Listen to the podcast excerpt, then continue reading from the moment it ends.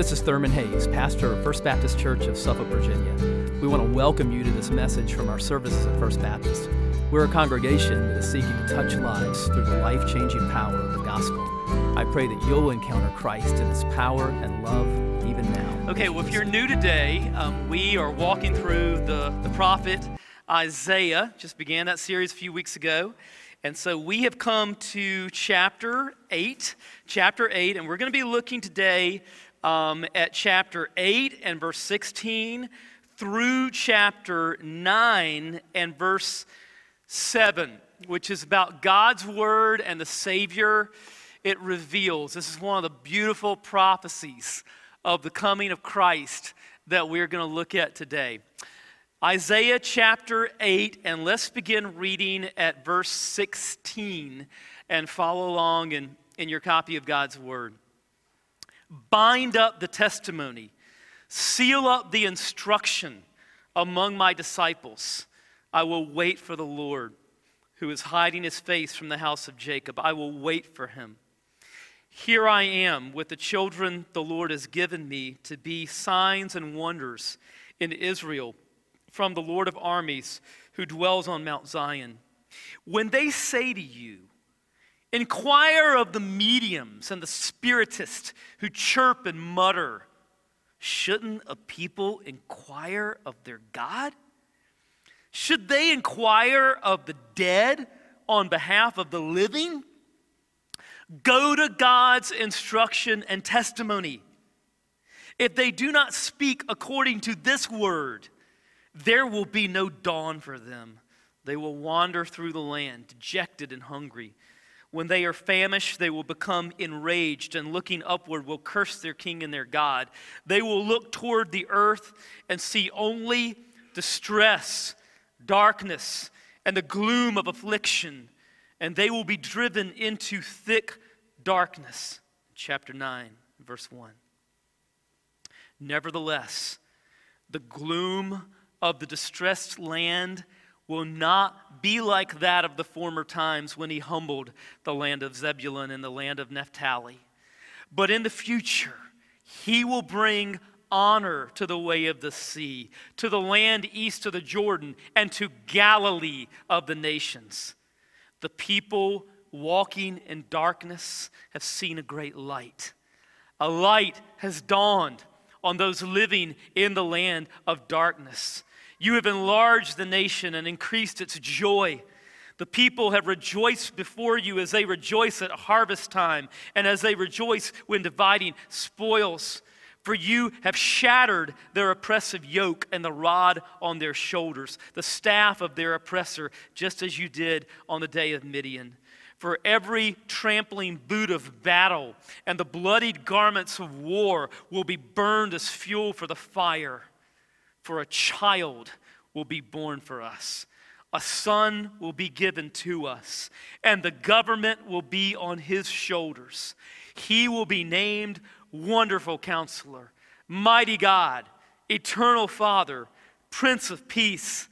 The dominion will be vast, and its prosperity will never end. He will reign on the throne of David and over his kingdom to establish and sustain it with justice and righteousness from now on and forever.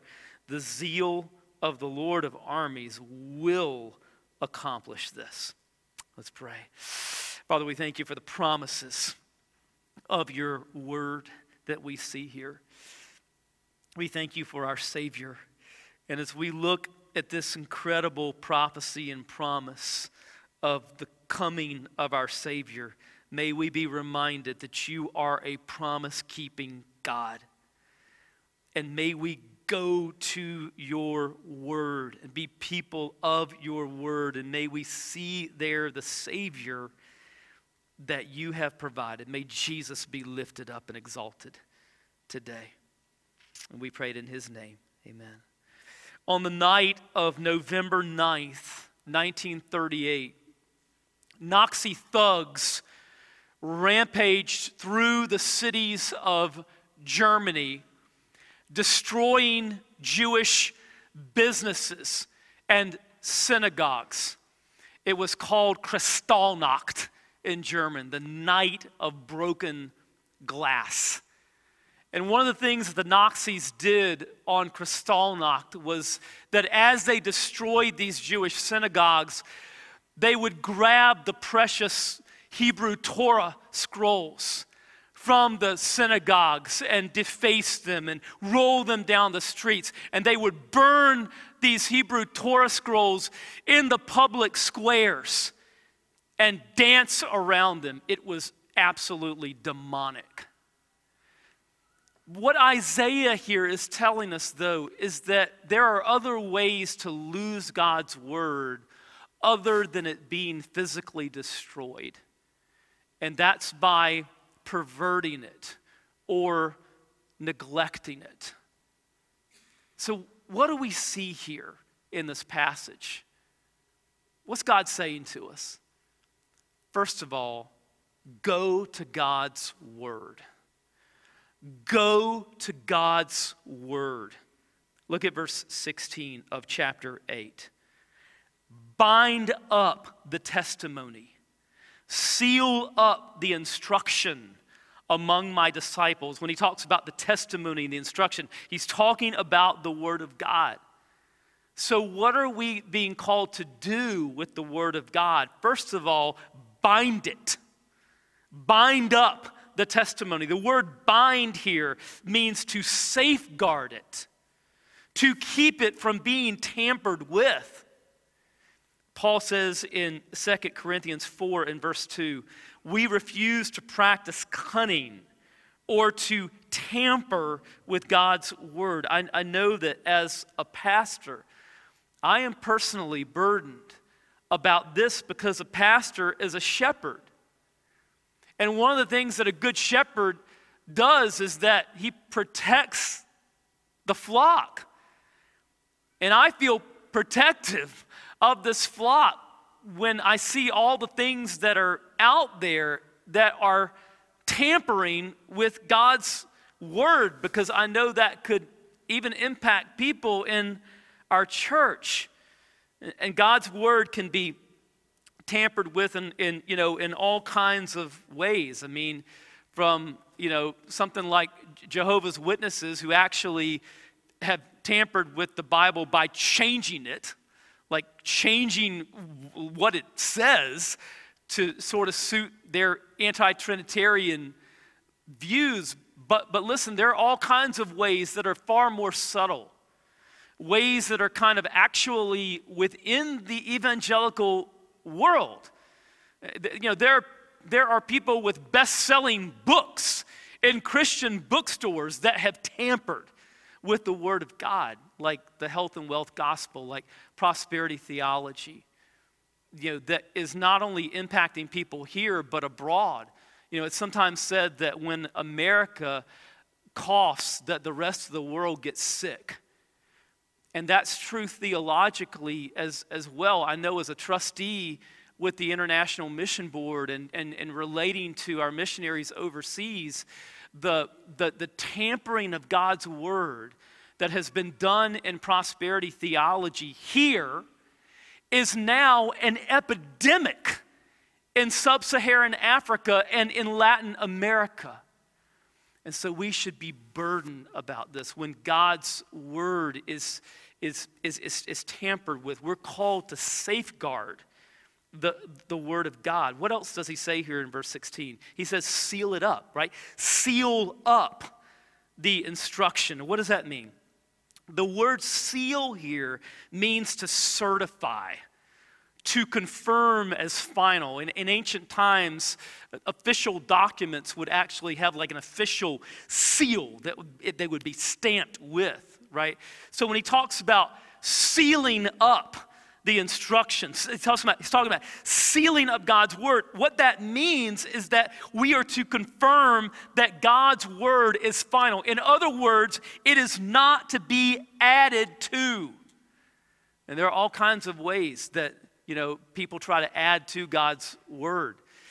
A friend of mine was telling me about a, a TV commercial for um, Latter day Saints, uh, Mormonism. And in this particular commercial, a young woman walks out and she's holding a Bible and she says, You know what? I love this book, and I grew up with this book, but I never truly understood this book until I read this book. And she holds up the book of Mormon.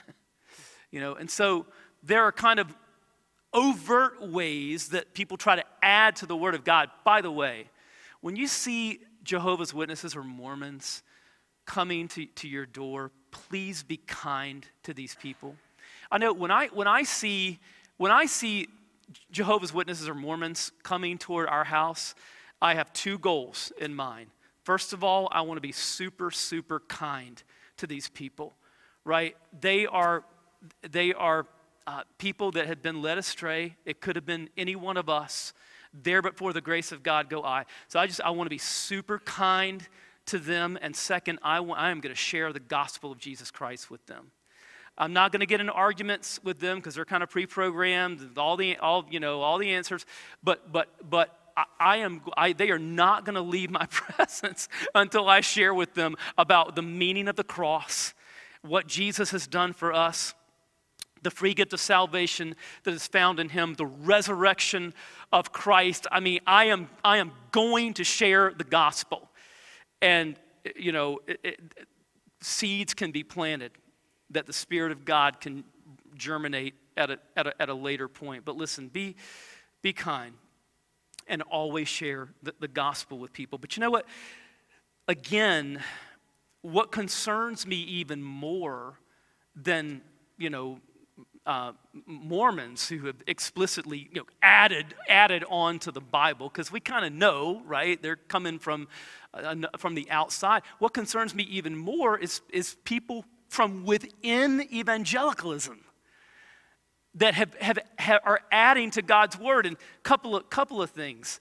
You know, when, when you hear Christians talk about getting kind of fresh revelation from God, um, you know, uh, when I hear people kind of talking sometimes, you know, God, God told me this and God revealed this you know, to me or whatever, sometimes I want to ask them, so, are we supposed to like take those maps out of the back of our Bible and start putting in all this fresh revelation that you're getting from God?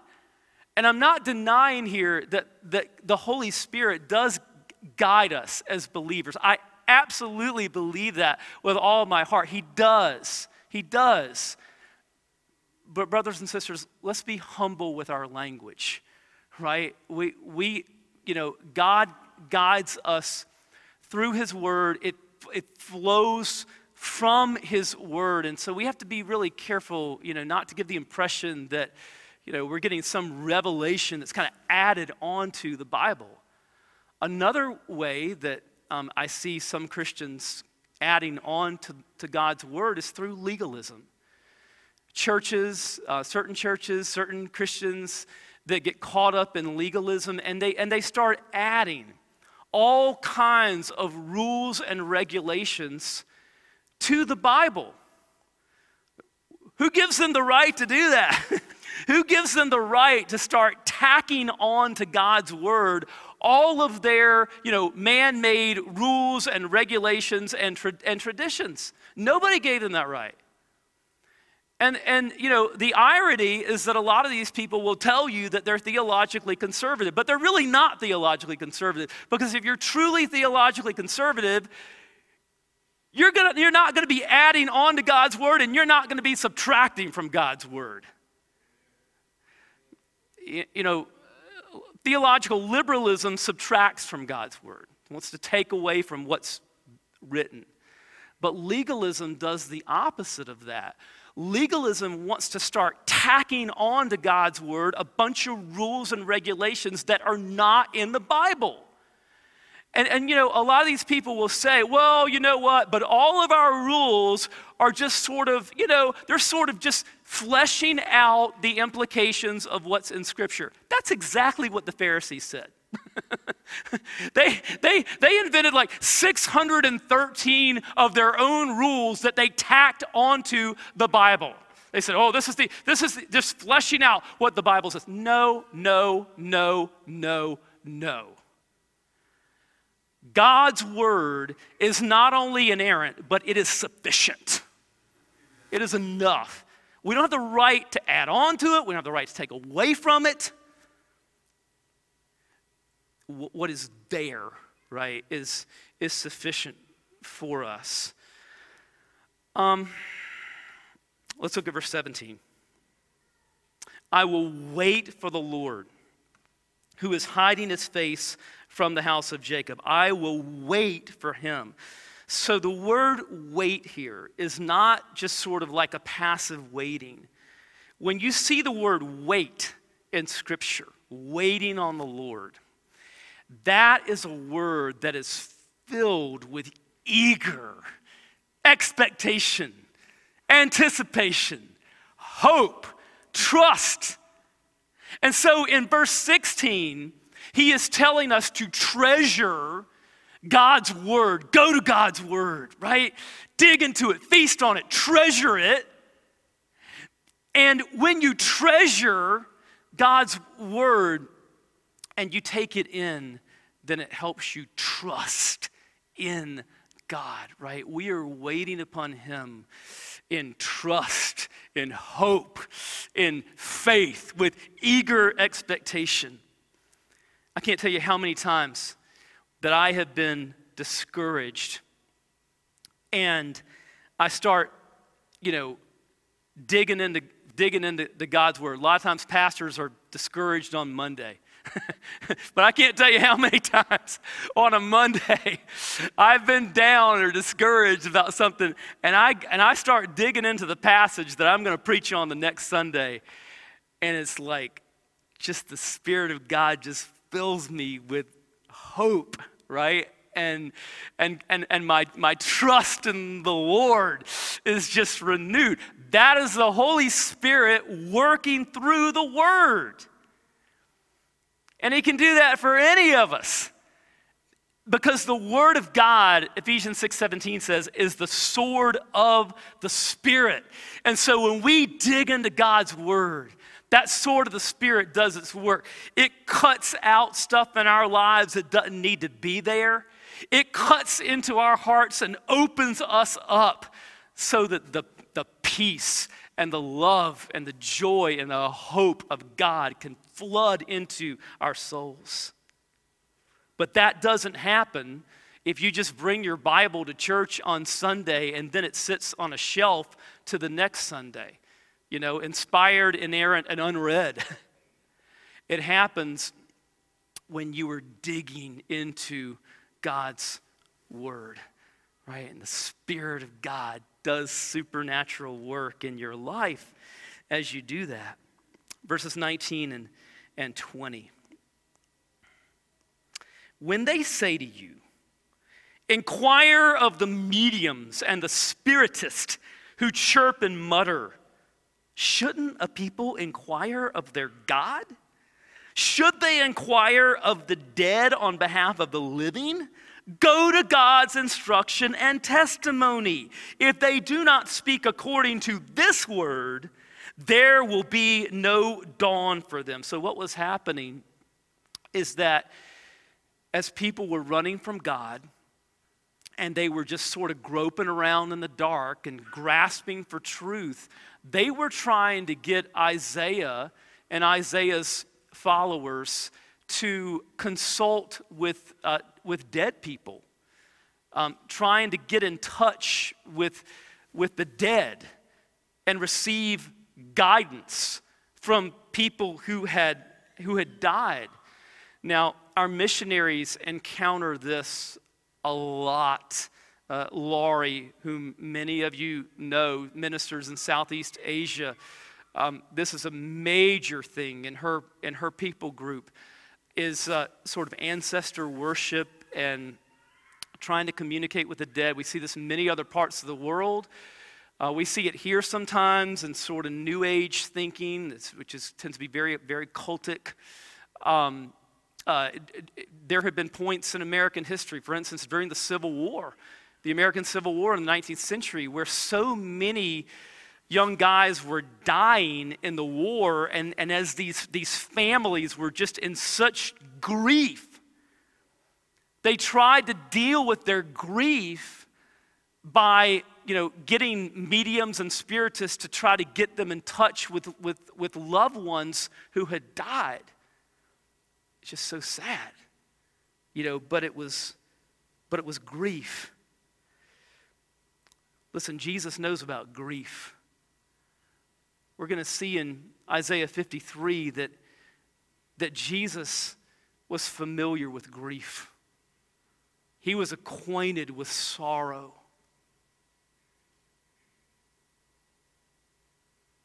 And he came to heal the brokenhearted. And Jesus ultimately heals the brokenhearted. You know how? Because he was broken himself. He became broken for us on the cross.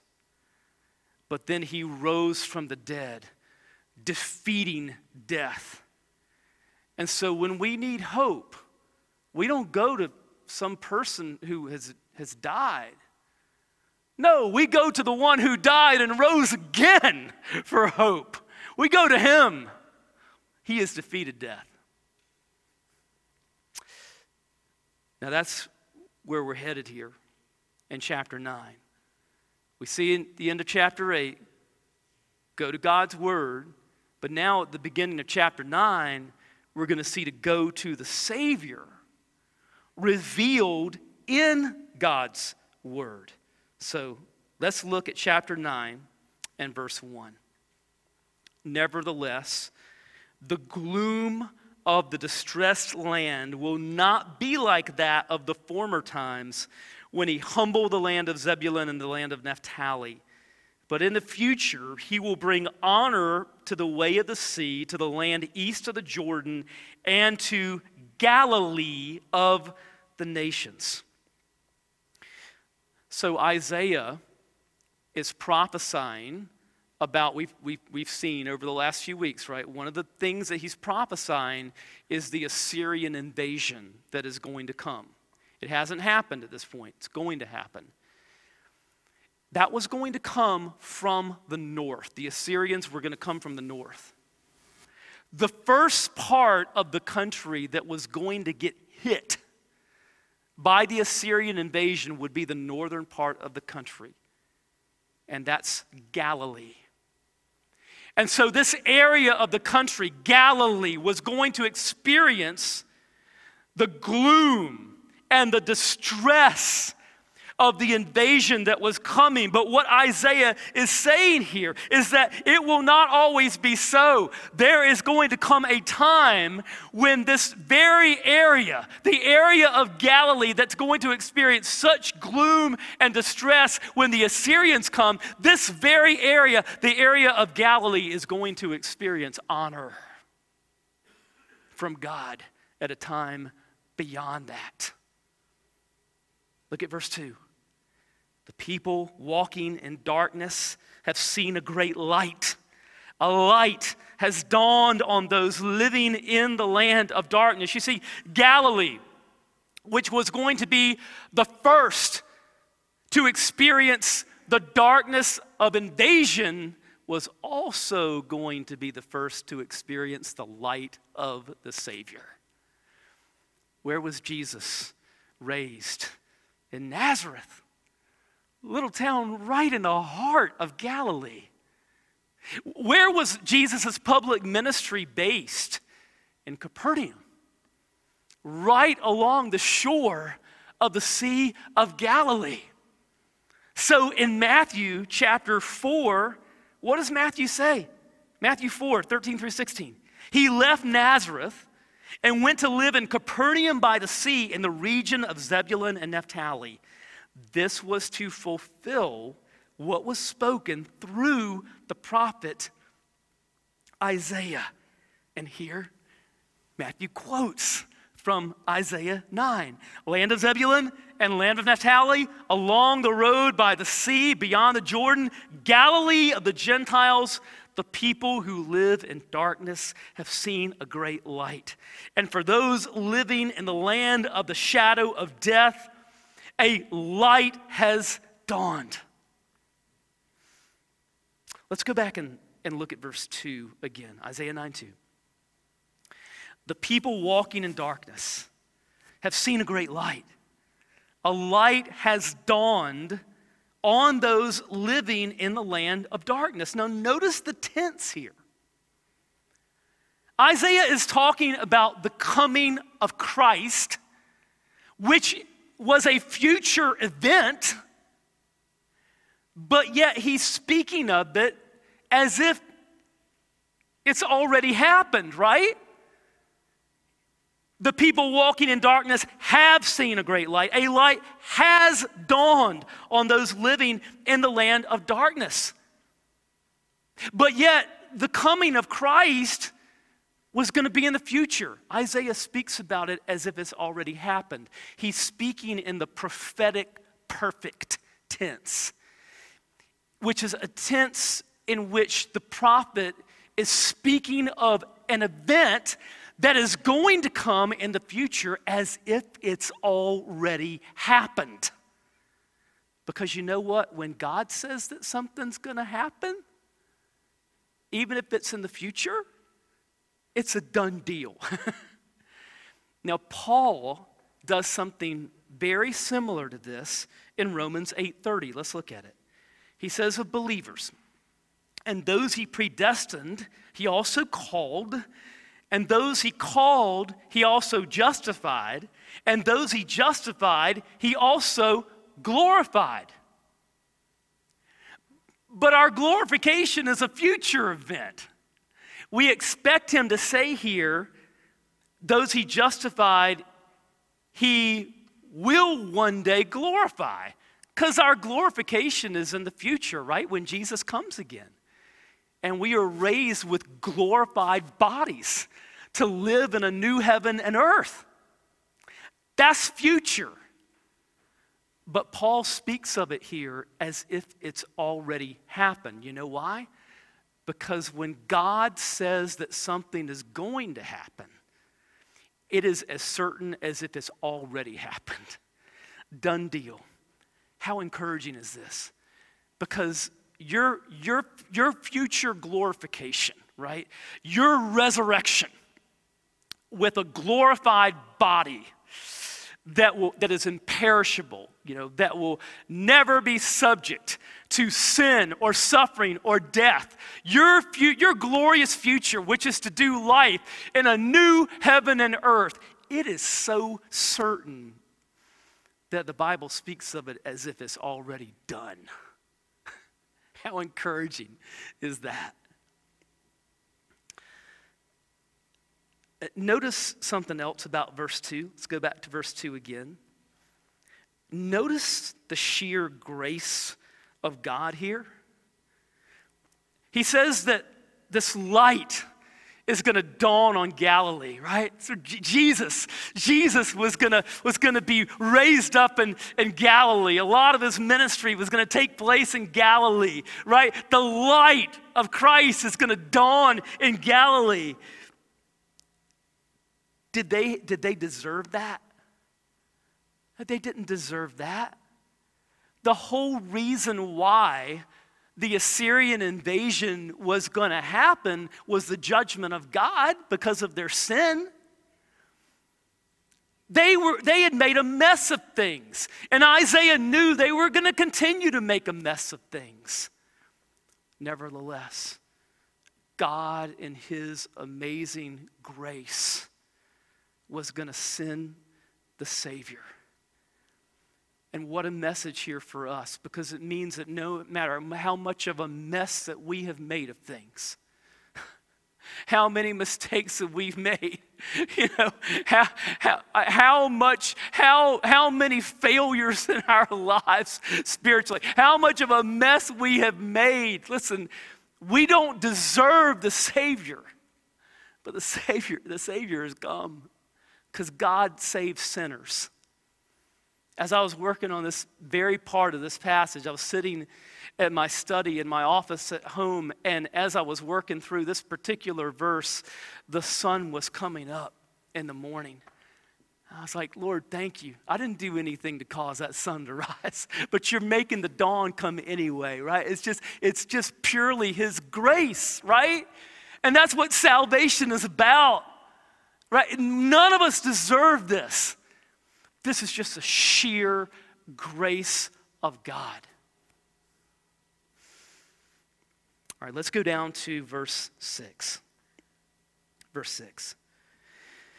For a child will be born for us, a son will be given to us, and the government will be on his shoulders. He will be named Wonderful Counselor, Mighty God, Eternal Father, Prince of Peace. How does God begin to restore his broken world? He does it in the most counterintuitive way imaginable. He does it through a child. And not a child that is born to money or power, but a child that is born in poverty, born in the most humble circumstances imaginable, whose first crib was like a feeding trough for animals, who's raised up in this tiny backwater town in Galilee, Nazareth. God begins to make a new world through the birth of a child born and raised in these humble circumstances, and yet this child is the king. The king of kings. The king who will bring an end to all other kings.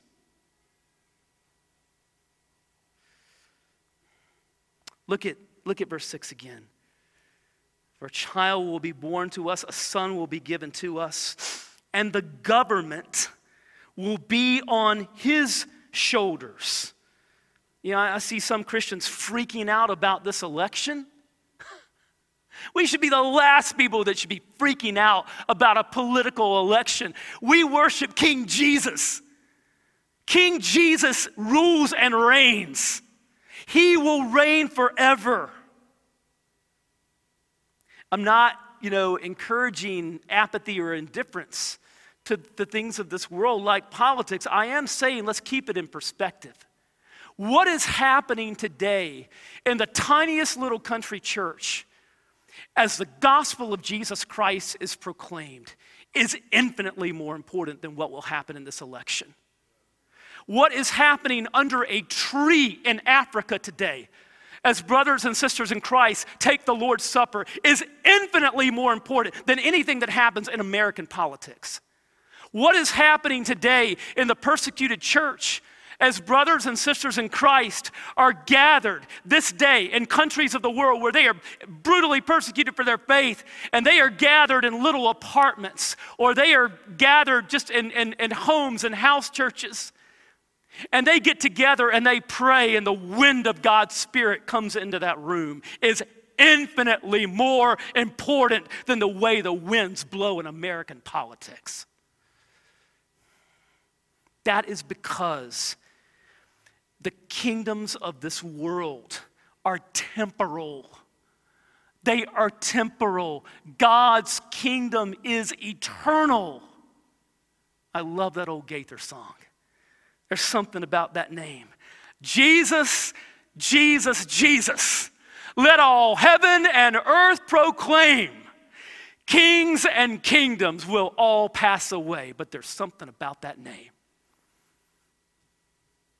That's what he's talking about here in the latter part of verse 6. What's he say? He will be named Wonderful Counselor, Mighty God, Eternal Father, Prince of Peace. I love what Ray Ortlund says about this. Look at Jesus. As the wonderful counselor, he has the best ideas and strategies. Let's follow him.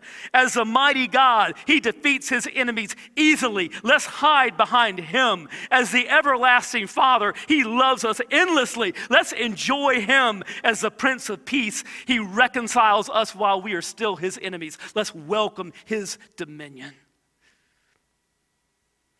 Speaking of his dominion, what does verse 7 say? The dominion will be vast and its prosperity will never end. He will reign on the throne of David and over his kingdom to establish and sustain it with justice and righteousness from now on and forever. Let me tell you, when King Jesus comes again, He's not coming to tweak things. He is coming to rule and to reign forever.